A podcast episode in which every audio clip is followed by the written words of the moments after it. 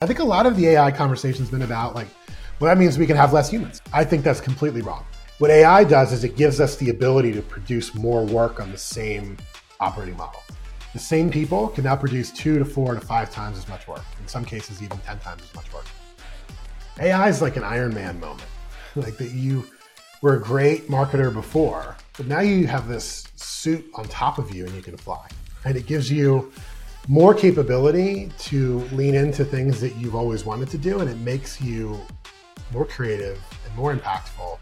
I've always felt that great content leaves the person better than you found them, even if all they ever do is consume the content. If they never buy your product or service because they watched your video, read your content item, engaged in whatever interactive experience you had, you left them better than you found them. I think your content has to help someone solve a problem has to be about them, their desire to improve something in their organization, their professional life.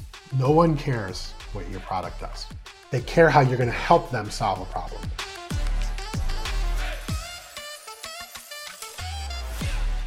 Welcome to the DesignRush podcast. I'm your host, Bianca Mayer. Today we're excited to have Domenic Colasante, CEO of 2X, join us. Domenic's journey from roles at SAP and Siemens to spearheading 2X's growth shows his expertise in B2B marketing. We'll discuss the founding of 2X and how they're revolutionizing B2B marketing with their MaaS offering. We'll also delve into the current B2B marketing trends, the role of AI in video, and strategies for handling economic uncertainties. Remember to like, subscribe, and stay tuned for more deep dives with industry leaders. Let's get into it.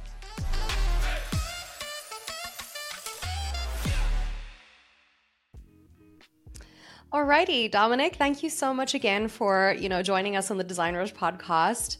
Um, we're super excited to have you. It's a pleasure to be here today. Thank you for having me. Amazing. Now, Domenic, before we get you know to the meat of our conversation on B two B marketing, I'd just like to allow our audience to get to know you a little bit better. So, could you just start by introducing yourself and you know just sharing uh, what led you to your current role as CEO at 2X? Sure. Uh, yeah, so uh, I'm a marketer by background. I'm a marketer now, now trapped in the CEO's body. Uh, I spent the bulk of my career doing marketing, uh, mostly in the B2B space.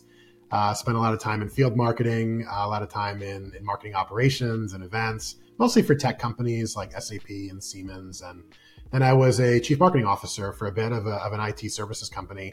and really, the reason I'm in this role at 2X is because I I bought a lot of marketing services. I bought a lot of marketing tech. I bought a lot of marketing uh, capabilities, and I I found a gap in the market and and saw an opportunity to kind of create the firm that I always wanted to buy from but didn't exist. And so um, uh, I can tell you more about 2X, but I, I built us to really be in more uh, more of the managed services space than in the t- traditional agency space, and um, and that was a game changer for me as a CMO and today we are a game changer for CMOs who are our clients. Okay. Now, if I had to ask you um, to focus on like a really pivotal moment in your career, what would that have been? I think it. I think back to with um, the idea to become, you know, an entrepreneur and a CEO and to run a business. Sort of a moment that I think it's when preparation meets opportunity, but it's also I didn't like have this dream from when I was a kid of forming my own business and being a CEO, I was sort of in an opportunity in a place where um, you know I was running a marketing team and running a marketing function, and um, I had built something really special that was servicing me. And uh, a friend of mine who was a CMO of another company said, "You should make this a business. You should make this a company. I'll be a customer." And um, everyone has that moment when they sort of get the entrepreneurial bug and they decide, like, I'm going to go, you know, hang up my very predictable salary job into this more, you know, higher octane life and uh, and that was what moment. And it was i think it was also it was born out of necessity of the business was something that i needed when i was a cmo and something that another cmo that i knew needed. And sort of gave me that confidence to like the world needs this. I'm going to go solve this problem and i'm going to run a business i'm going to create a business and then run a business that does this. Uh, and some of those moments come to you when you're not expecting them. So very pivotal okay. moment Amazing. Okay, so let's actually get a little bit more into 2X and, and what you folks do over there. Um, you talk about this gap that you saw and this problem that you wanted to solve. So, for our unfamiliar audience, could you just briefly give us an overview of what that gap was? Yeah, uh, it's that I think a lot of marketers, a lot of marketing leaders, a lot of marketing managers, marketers in general are spending so much time and so much innovation on what I would say is half of their marketing function. They're innovating tremendously in the tech stack, uh, and they're buying marketing tech like crazy, which is a good thing because it has huge potential to add value in how we generate demand and engage our customers and automate and bring in AI. And we're spending money on tech like crazy. We're also spending money on and, and obsessing about our advertising budgets, our program spend, making that more efficient and making it more targeted. Um, but marketers aren't really spending a lot of time and energy and innovation on their headcount, um, which is where half their marketing budget tends to be. Their marketing organization, the, the marketers that do the work. And most marketing departments look kind of the same as they've looked for the last 10 or 15 years. Still a large team of internal in-house marketers that tend to be generalists and wear lots of different hats and try to put out lots of fires and do lots of things and do strategy and execution and build campaigns and run campaigns all at the same time. And I think that in the last couple of years, really what I was seeing was we're buying all this tech and no one really knows how to use it in the fullest potential. And so we need skills and attention on the tech stack. Um, that's a big area.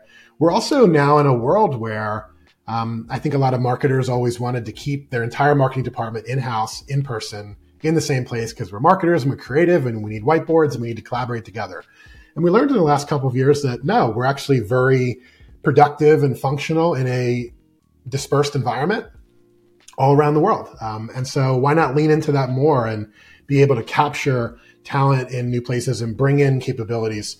I also think there's um, been this constant focus on a lot of marketers are sort of doing everything. They wear 20 different hats. And when I was a CMO, I found that when you give a marketer on your team the job of doing strategy work and execution work, you have to do both. Um, it sounds great in principle, right? Because now I can have this sort of Swiss Army knife marketer that can do whatever I need. But in practice, I found that the strategy got smaller because the marketer would only dream up ideas that they could execute. And let's not have a giant idea and speak it, because if you speak it, then you'll have to do it. And so the thinking tends to get a little smaller when you have to dream and execute. But then also the execution piece, you you have a lot of work to do. You're busy. You're just getting stuff out the door, right? Are you really testing every email? Probably not. Are you really building nurture sequences? Are you really segmenting your audience to be really personalized? Not all the time. Are you following the 75 point plan when you're doing a webinar of all the things you have to do to do it best in class? Not really. And so when you have a generalist, they're getting all the work done, but the strategy's a little smaller and the execution's a little less best practice. When you split that into a different model where some folks do strategy and you specialize on the thinking and the planning and the innovating, and then other folks do execution and the running and the day-to-day caring and feeding and the production and the just the execution work that marketing needs, it gets tremendously more impactful. Strategy gets bigger and unbounded, and people can dream again and why they became marketers to begin with. And the execution gets way more efficient and way more impactful. And that's an example of just like innovating on the operating model, innovating on the human side, innovating on how work gets done. And I set up 2X to be a firm that can solve that problem and can provide a unique model for execution. Mm. Okay, so in saying all of that, if you had to name one core mission that really drives the company, what would it be? Yeah, it's we we help marketing leaders get two things at the same time. We help them get more execution impact, more results, more revenue, more pipeline contribution, more um, ROI to the business while we're driving significant cost savings and cost reduction. Uh, we do that through um, a, a, network of delivery centers in Southeast Asia. But we are the do more with less marketing option, um, helping marketers get more revenue at the same time, um, less cost and less expense. Okay. Now, Domenic, I'm also interested which services are B2B marketers approaching you for right now, like the most? And why do you think those services specifically? Yeah, our, our revenue split a third, a third, a third across three major areas. I think they're kind of equally in demand. Um, one of them is, as you expect, creative services. Any marketing service firm is, and I think in that area in particular, there's a lot of need on content and production of content, especially as we get more personalized and targeted that creates a real bottleneck in content production. If you want to target 10 industries instead of one campaign that runs all industries. Now you need 10 times as much content. And so, um, whether that's writing or design or video or long form assets or short form, and AI is a wonderful, we'll probably talk more about that at some point. AI is a great uh, hack to get that in a greater way, but um, content something people come to us to. Another on the campaign side uh, is account based marketing, ABM. Uh, and really trying to get multi uh, touch, multi channel programs put together to really surround a target account and you know, there's lots of research being done that only five percent of your market is in market at any given time. And so, how do we market to that five percent in a very intentional way? Because they're in a buy cycle. Uh, and what are the campaigns, the emails, the ads, the tactics to activate them? We do a lot of that work. And then on the, on the other third is the marketing ops, meaning meaning the process, the tech in particular, managing all that tech that you bought. Um, Gartner does a report every year where they assess for all the marketing tech that's been purchased, what percentage of it's been used is being used. And it's kind of depressing. It goes down every year, and now it's in the 20s. It's 20% of marketing tech out there is being used. And so, how do we use it more? The vendor told me this awesome story of all the things the tech can do. And I saw this demo that was like life changing. But in reality, I need someone to do that. There's a human side of using the tech, integrating the tech, working in the tech. And so I'm having individuals that can that can do that every day is also a big part. So it's really those three areas: creative, the ABM campaigns, and the marketing ops and tech that we get called in to support most often. Well, okay, so we've we've talked a little bit now about you know what 2x does and just you know things in B2B marketing landscape, but I'd like to pick your brain now on some of the more emerging trends that we're seeing in B2B marketing, um, especially you know in 2024 and going forward. Um, so obviously this isn't news anymore, and we've kind of touched upon you know AI and generative AI, and it's how you know it's crept into all of our lives. I think I think we all know that, and I don't think it's slowing down anytime soon. So I'm curious to know um, if you're using generative AI right now, and if so, in what capacity. We are using generative, and we we started working with generative in April of 2022, about six or seven months before the the big wave that most of us remember kind of happened overnight. Um, and we started working in two specific areas in April that year. One was with Jasper to support content production and uh, collateral volume, which is a big constraint, as I mentioned earlier. And then the other area is in um, with one of our partners, 6sense, on their conversational email product, which is a sort of an AI um, sales rep uh, to be able to reach out to prospects and figure out if they would like to learn more, would like a meeting, or kind of giving them something of value that feels very human. Both of those things have almost been in our almost two years now. We've been working on those. Um, today, we do a lot of AI work. We have an AI practice and an AI COE. We have an AI head. Uh, and a lot of our work in this space is, I think, like the next chapter of AI that, that isn't being talked about enough. Uh, this very real situation that AI saves work. And so you can get more work done. You can spend less hours doing the things that you would do every day in a marketing department because you now have AI. You can write faster, you can design more, you can create more ad creative for testing, you can produce more campaigns. So you could theoretically like need less human hours to produce the same output. And I think a lot of the AI conversation has been about like, well, that means we can have less humans. We can do less. We can we can need less cost and less people. I think that's completely wrong. I think it's what AI does is it gives us the ability to produce more work on the same operating model. The same people can now produce two to four to five times as much work. In some cases, even 10 times as much work.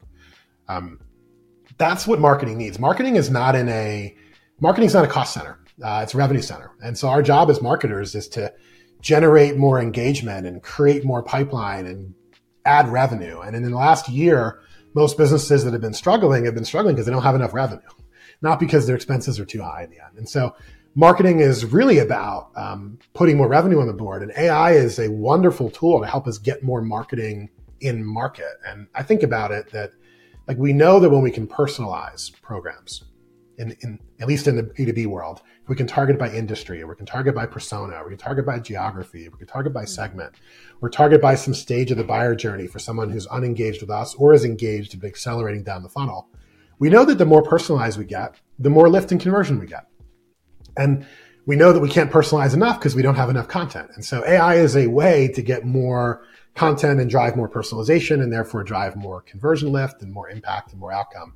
Um, that's where the real value is. It's about putting more numbers on the board. It's interesting that you say that you know this this idea that um, you know just because we have AI that can do a vast amounts of work in a lot less time, you know, there's this idea that that you know we might not need as many human beings on that, right? Um, I'm curious though, how does that play into human creativity when it comes to using AI? I mean, do you feel like it diminishes your creativity or other people's creativity? Um, and if so, how how do you balance that then? Yeah, I'll steal a quote from the CEO of Forrester, who says that um, AI is like an Iron Man moment, like that you were a great marketer before, but now you have this suit on top of you and you can fly, and it gives you more capability to lean into things that you've always wanted to do, and it makes you more creative and more impactful. It doesn't reduce that. And, and the way our, we have about 100 writers in the firm of 2X. So we have 100 people doing writing work, content work, and we certify them on AI and they're using AI as part of their work where clients allow it and are okay with it. We have some that don't, which is interesting. But the, uh, the, uh, the writers love it. They, they were the first team to find their way to it because it eliminates writer's block. That helps. Um, it helps them kind of like, I look at it that they're writing and then they have the AI over here and the AI is like their assistant. Like, hey, I'm trying to say this. Can I say this differently? Or, hey, I'm looking for three things that fit in this area. Can you give me some more? It's, they're prompting and they're, they're working with AI as, as an enabler of their creativity. Uh, and it's helping them write better, write faster, write. They can come up with the big idea and then it can help flesh it out so they can spend more time on the big idea creative stuff. Um, one other example I'll give you is in our graphic designers. Um, we've done a lot of testing around um, you know ad creative, and if you're if you're in the B two B world, a lot of ad creative is stock imagery. It's kind of boring. Everyone uses it, or it's sort of just like graphics that are that are take a long time to produce. Uh, it takes a long time to illustrate some of these things. We're using some AI programs to create unique images, and then use those in um, in in uh, advertising and creative. And sometimes we'll see something built, or even if we're doing it for design, or even if we're using it to write ad creative and copy. Yeah, I might recommend something that we wouldn't have done. Uh, and it's not grammatically wrong or incorrect or improper. It's just we wouldn't have said it that way, or we wouldn't have shown it that way, or we wouldn't have put that together. That's an idea that we might not have had.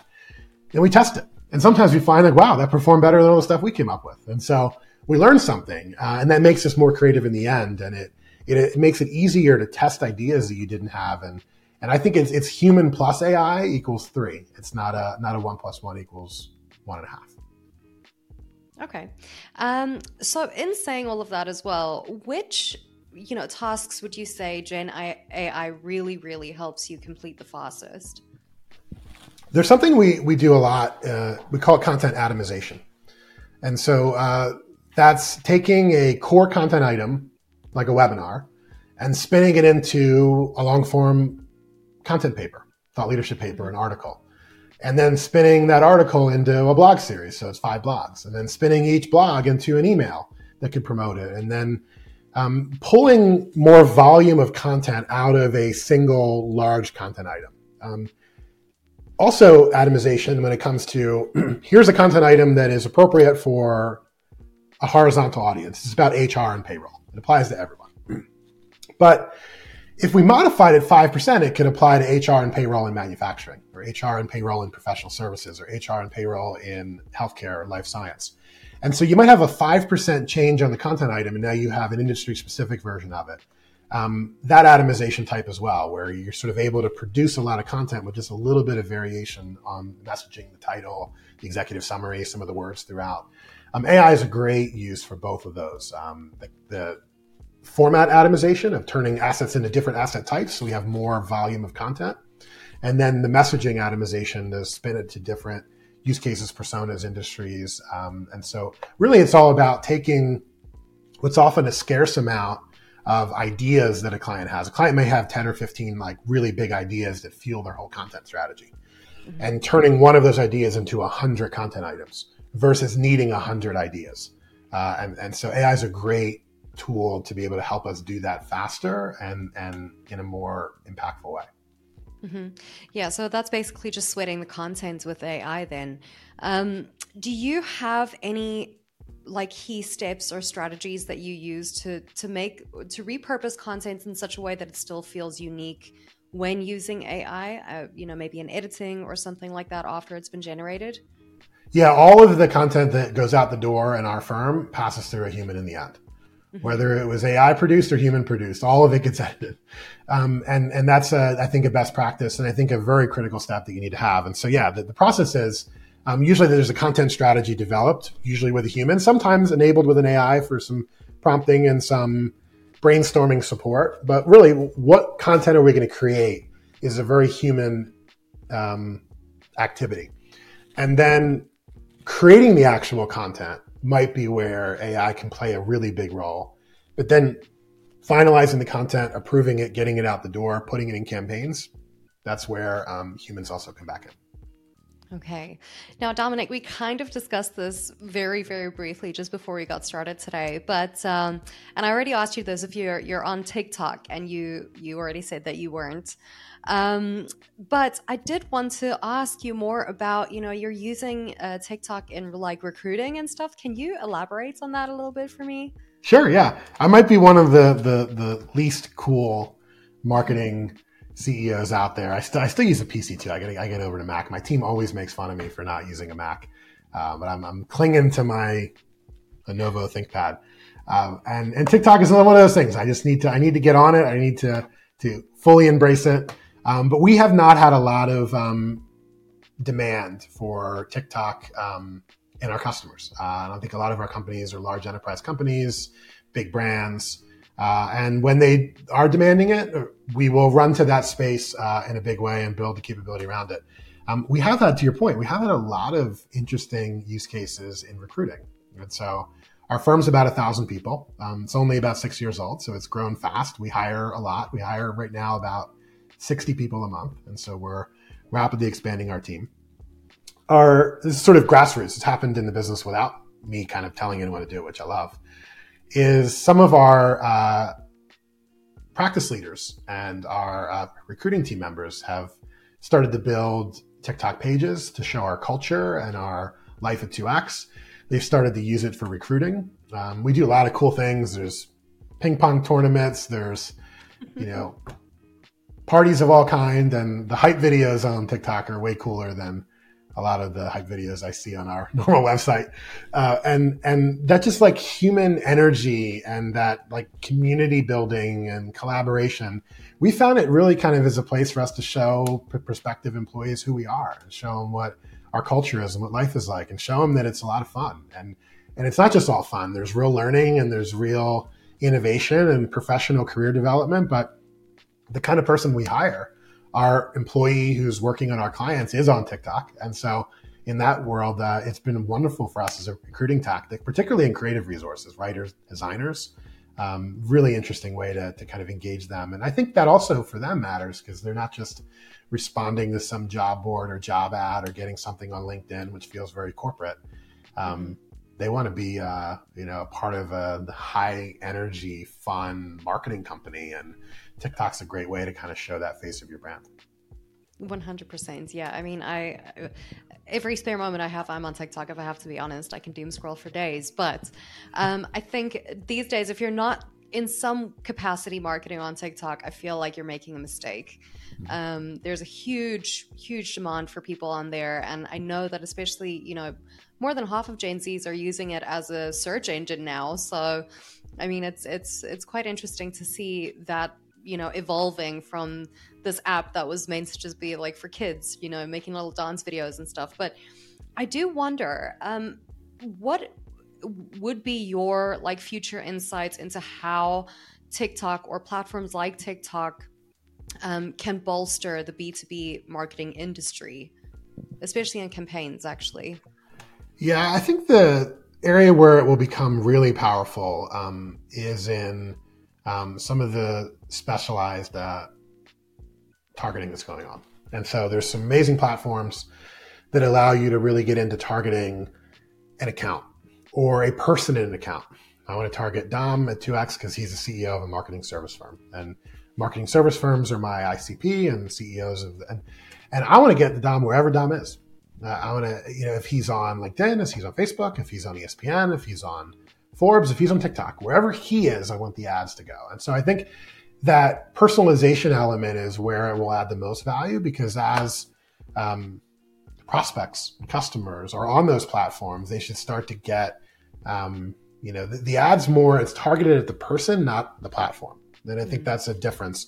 It's not about the company just having a megaphone to tell the world who it is. Surprise, like, world doesn't care, right? You're, we're in a very busy, noisy world. No one really cares who you are uh, until they need what you do, and then they care. Uh, and there's a very small percentage of people that need what you do right now. And so um, there's some great tools like 6sense and others that allow really specific targeting to accounts and people in those accounts. And that B2B, you know, advertising method, uh, as it gets smarter with AI and gets more um, able to predict behavior of, you know, what organizations and people are on a buy cycle because they're exhibiting this kind of content consumption behavior on the web. And then how do we automatically turn on marketing for them at a time that feels very authentic? And we've all had these moments in our life when you're like, how does it know that I needed this? Like, is my phone listening to me? And I think a lot of it is really, really good AI that's predicting your behavior because it's looking at what you're searching, um, what you've been consuming, what you bought before. Um, we've seen that in, in our B2C lives. I think B2B is building that as well. And ultimately, these platforms, all social media, I think should be targeted in that way versus, you know, we have a TikTok channel and we run TikTok because we want to be on TikTok. Sure. Yeah, that makes a lot of sense. Okay, so let's move a little bit away from TikTok, but I'd like to talk more about, you know, video marketing campaigns.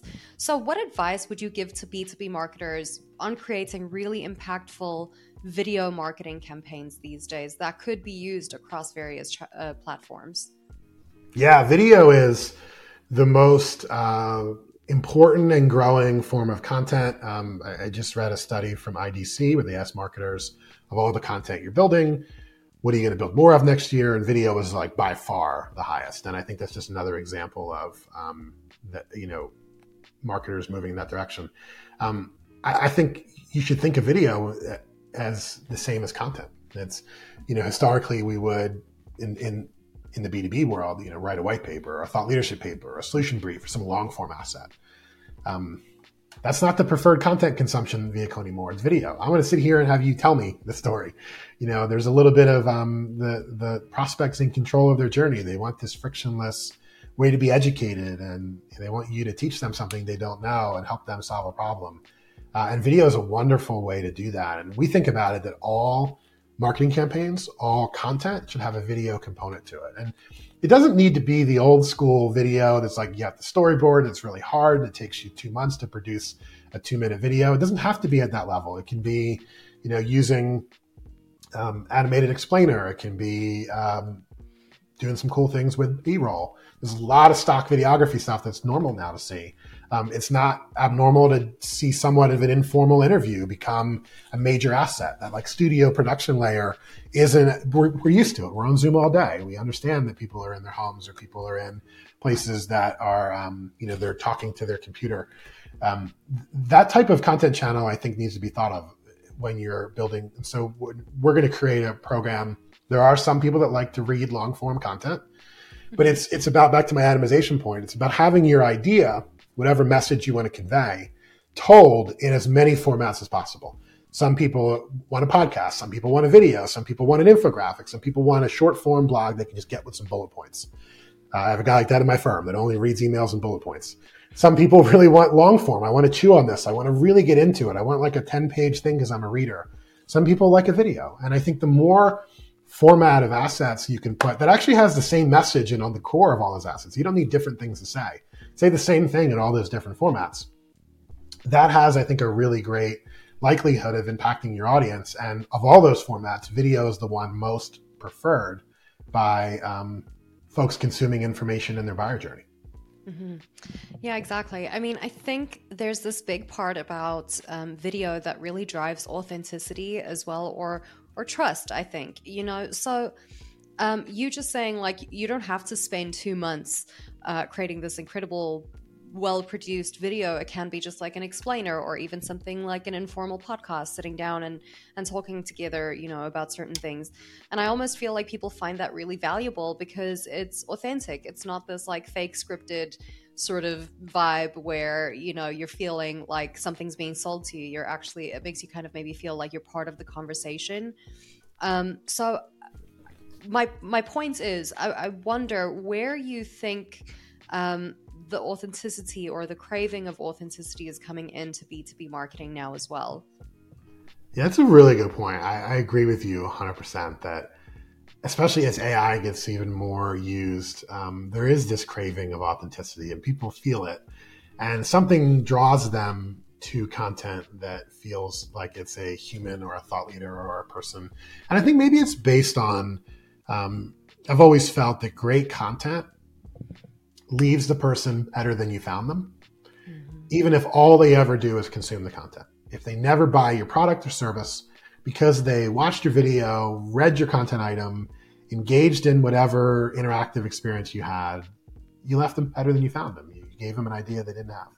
Uh, and I think that format translates really well over video. Someone can, you know, give a provocative idea or quickly explain something. Some of that nuance is hard to pick up in other formats, and I think there's also a little bit of a skepticism of, you know, is this written by human or AI? And in the same way, you know, I, I could that's another thing I could see humans starting to prefer.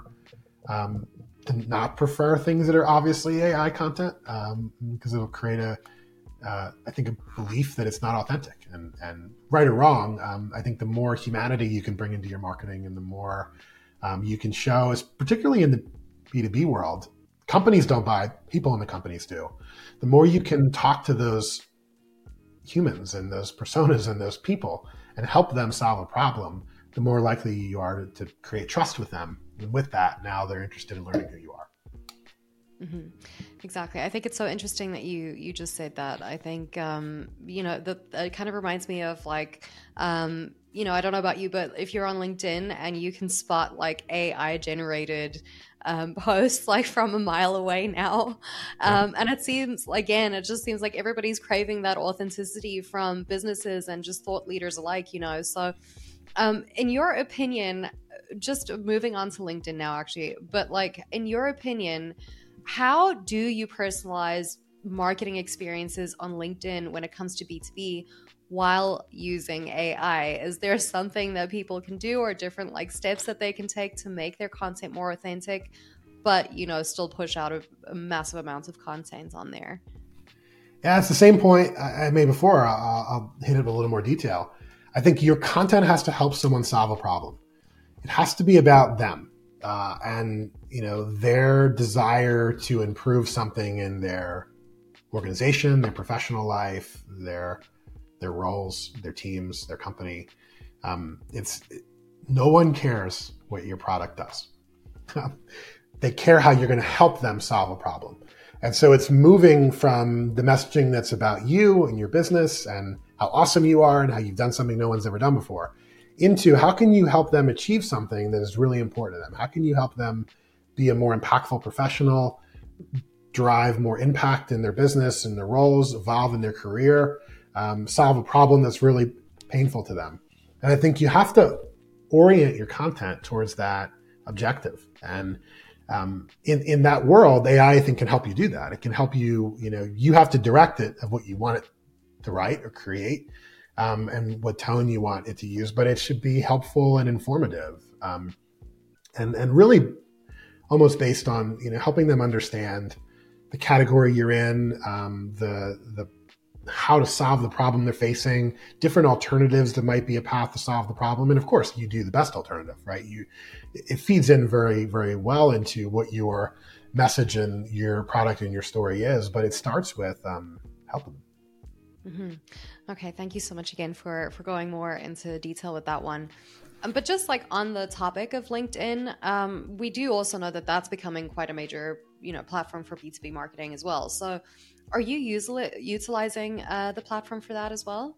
We are. It's one of our um, most significant. And same point though, I think we're using it by running programs that are targeting persons or accounts that happen to show up on LinkedIn Um, and I think LinkedIn has some really LinkedIn is a place where that content should show up, um, and I think it's it's a unique um, vehicle for people in the B two B world because most business buyers are on it. Um, most LinkedIn email gets read, at least even if it's scanned, but it gets read. Most email does not get read, uh, and I think having that place where people go to learn, people go to see an idea, people go to network and collaborate with other professionals is a very uh, great community that sort of encourages that kind of professional dialogue, and it's a great place to insert, um, you know, your thought leadership, your your help, your advice, your ideas. Um, it's also great; it allows you to do some cool things with targeting. You can get really specific on targeting accounts and targeting people and targeting the VP of supply chain at these hundred companies, and being able to to do some of that segmentation um, based on someone's professional profile is, I think, a bit of a unique capability that doesn't exist in other platforms. But again, I think it's just a place where an ad shows up. It's a place where um, um, uh, content can be given, and I think it could also be a place where uh, you know you your brand as a home. Uh, if you're if you're selling to B two B organizations, it's a place where your brand should have a voice. It should say interesting things that are helpful. People will follow you and want to consume your information. It's a wonderful place for recruiting. Uh, you know the the kind of talent you can get out of that platform is is in my view far and above places where you would get you know career sites job boards other places where you'd find talent. It's, a really good use for that.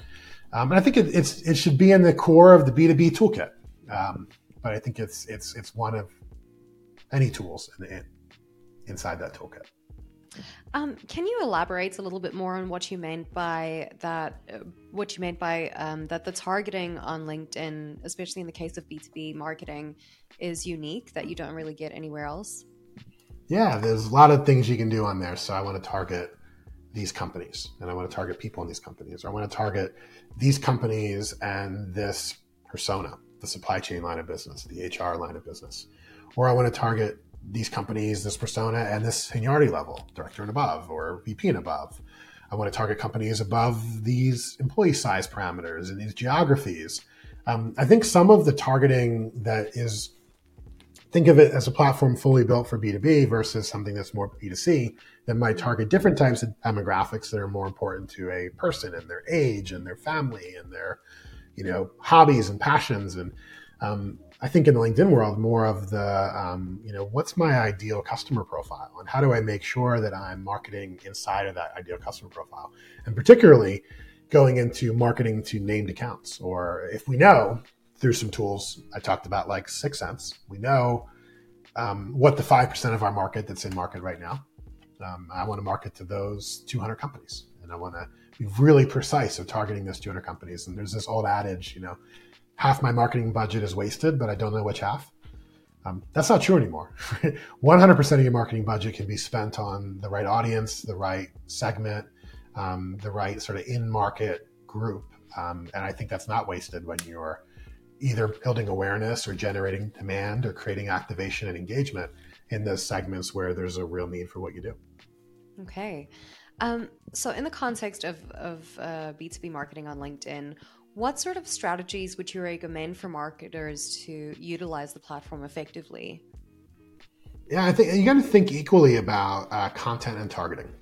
Um, think think really hard about how your content helps someone solve a problem, and think really hard about where do you want this content to go, who should engage with it. And so many times I run into marketing departments that kind of I, I think of it like a bullseye. You have the center bullseye, who's like your perfect customer fit and it's the right title, it's the right account, it's the right person, it's the right company size, it's the right industry.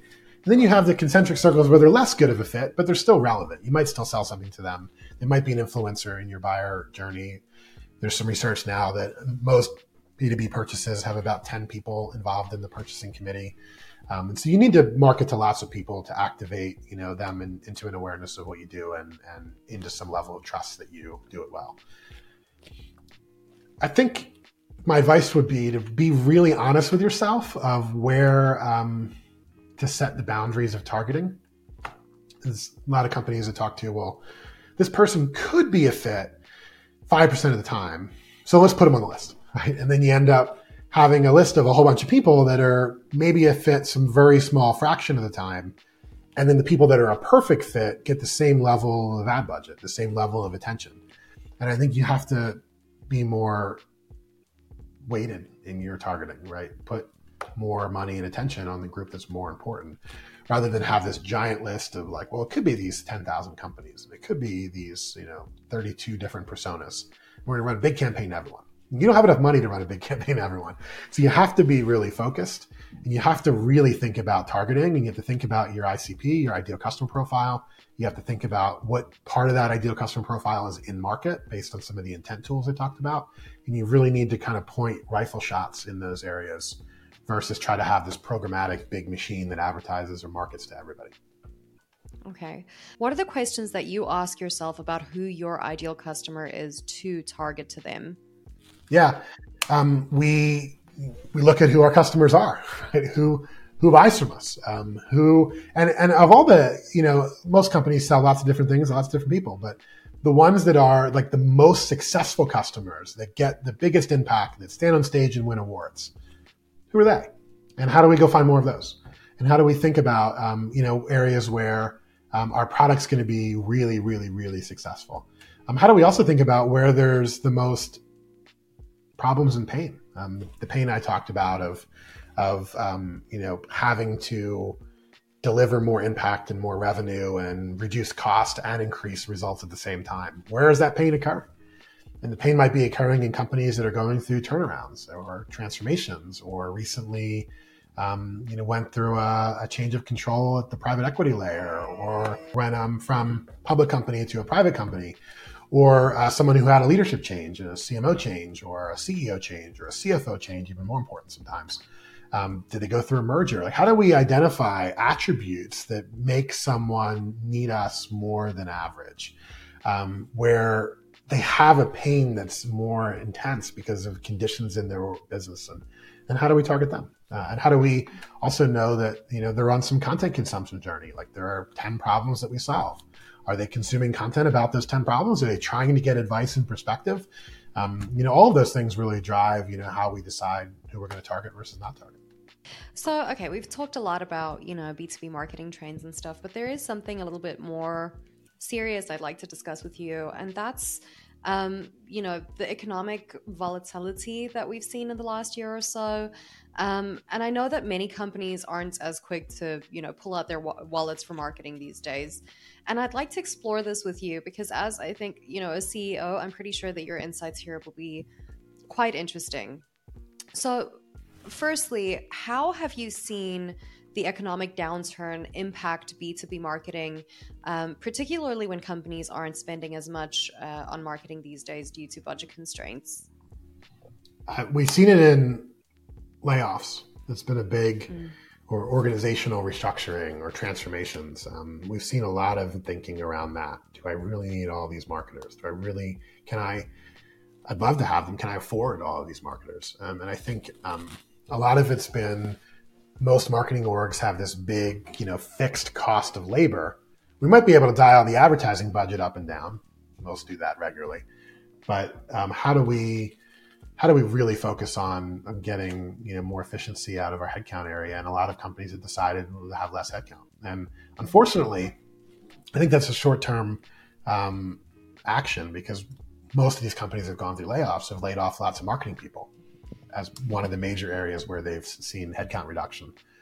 But they haven't laid off the work. the work is still there. And so they've just spread that work around less people, which is now going to create a second wave of em- employee burnout and employee dissatisfaction and employee um, you know, fatigue. And, and now that's even a bigger problem that we'll have to deal with. And we saw a little bit of that last year for sure. And we're going to see more of that, I think. And I think it's it's the desire to sort of change where a giant line item of our budget goes to. Um, I, I think you know there's better ways. I think it's not about reducing the headcount or shifting the work across more people or increasing span of control. So rather than being a manager with eight direct reports, now you're a manager with 12 direct reports. It's about changing the operating model. It's about coming up with something better that's flexible, that can scale with you, that can that can lean into areas where you get more efficiency and something like what we do um, with with the managed service model with an offshore component with you know really a vendor who now you can dial up or down without having to go through a rapid hiring and rapid layoffs and going to get you off this exit ramp you from that volatility which is going to continue to occur i think um, that's one and so i think there's been a real focus on um, on you know getting something different out of the headcount component in marketing i also think there's been a real focus on the tech uh, that marketers have bought um, work with a lot of tech companies you know churn or non-renewal in the tech space is a big problem for a lot of tech businesses because they've sold mm-hmm. this SaaS model where you subscribe and you have it forever. And a lot of companies have decided that they don't want to have the tech forever. And part of that's because not the tech's fault. The tech's amazing. It does it does exactly what the vendor said it does, but the company's not using it because they don't have capacity back to the human problem. You know, it's sort of these things are related. And so, how do you get more stable impact without more expense, I think is using the tech that you've already bought. Um, and not necessarily needing to buy more, but keeping it and getting more value out of it. And in those areas, I think it's it's how you limit some of the volatility of going from this like spending to saving and spending and cutting. And how do we just just smooth out um, getting recurring impact um, from the investments we've made and being really clear and aware of where there's ROI and where there's benefit. Mm-hmm. Okay, so just getting a little bit back to, you know, financially wise, um, you know, how I think the the economic downturn has has affected budgets, I think, across various mm-hmm. industries. Um, what would be your strategies for adjusting, um, you know, budget allocation in B two B marketing to ensure that there is effective use of resources in a volatile market? I mean, are there any specific elements that you would say um, marketers should focus on in a B2B campaign to still have it make a really big impact? Yeah, I think of your headcount, um, at least a third of that headcount should be in some type of variable vendor managed service outsourced model um, that will give you flexibility, that will give you the ability to move things around, that will give you cost reduction, that will create um, more execution impact, as we talked about earlier. And I think shifting in that operating model in that direction is a huge unlock in getting more results and also allowing you to deal with a bit of a budget reduction in the current environment. Um, mm-hmm. I also think it's important that um, that marketers get really focused on on outcomes of their work, and so Ideally, we want to see revenue and ROI, right? That's that's the goal. Short of that, we want to see pipeline creation. We know that goal. But short of that, I think we really want to get focused on measuring activation and engagement. And by that I mean that there's some target audience we want to go after that we know is really important that we want to get to. And we're able to market to them and then see through our marketing and our data and our results that that audience is engaging. They're coming to our website. They're reading our content. They're watching our videos. They're following us on social. They're they've moved from a stage of totally unaware that we exist into some level of engagement with us. Mm. And then from there, we'll get from engagement to higher engagement and ultimately pipeline and revenue. But measuring engagement and activation as a really successful marketing moment. Um, I think a lot of marketers have gotten KPI'd on, you know, well, well, how much pipeline did you produce? They've always gotten these like sales KPIs. I think that's a, critical that it should be in their KPI mix, but it's it shouldn't be the only KPI. Um, we got to be marketers again, right? How do we get um, uh, prospects that, that don't know who we are into a level of engagement with us, and we can be marketers again, and we can really start to you know show that that this account this company this group of personas these people are now engaged with us and we can demonstrate that and be really precise that's a sales result right? That's real you know activation that will it's a leading indicator at least for what where, where we will build pipeline where we will create revenue and so I think, you know, focusing on that engagement and activation metric, in addition to the pipeline and the revenue and the ROI and those things, I think is a real way to show that like this is working. And we're not just marketing and we're getting some impressions and we don't know who they are. We're we're really getting dense activation in this segment that's important to us. Mm-hmm. Okay, so also then on that topic i presume that you look at data probably daily right so which metrics are you looking at the closest during a a B2B marketing campaign? Yeah, it depends on the stage. So as you're early in the stage of launching, you're really trying to look at account activation and engagement. of the people that we're targeting, how many of them are engaging? Engaging meaning all the things I said, right? They're on the website, they're watching content, they're spending time with us.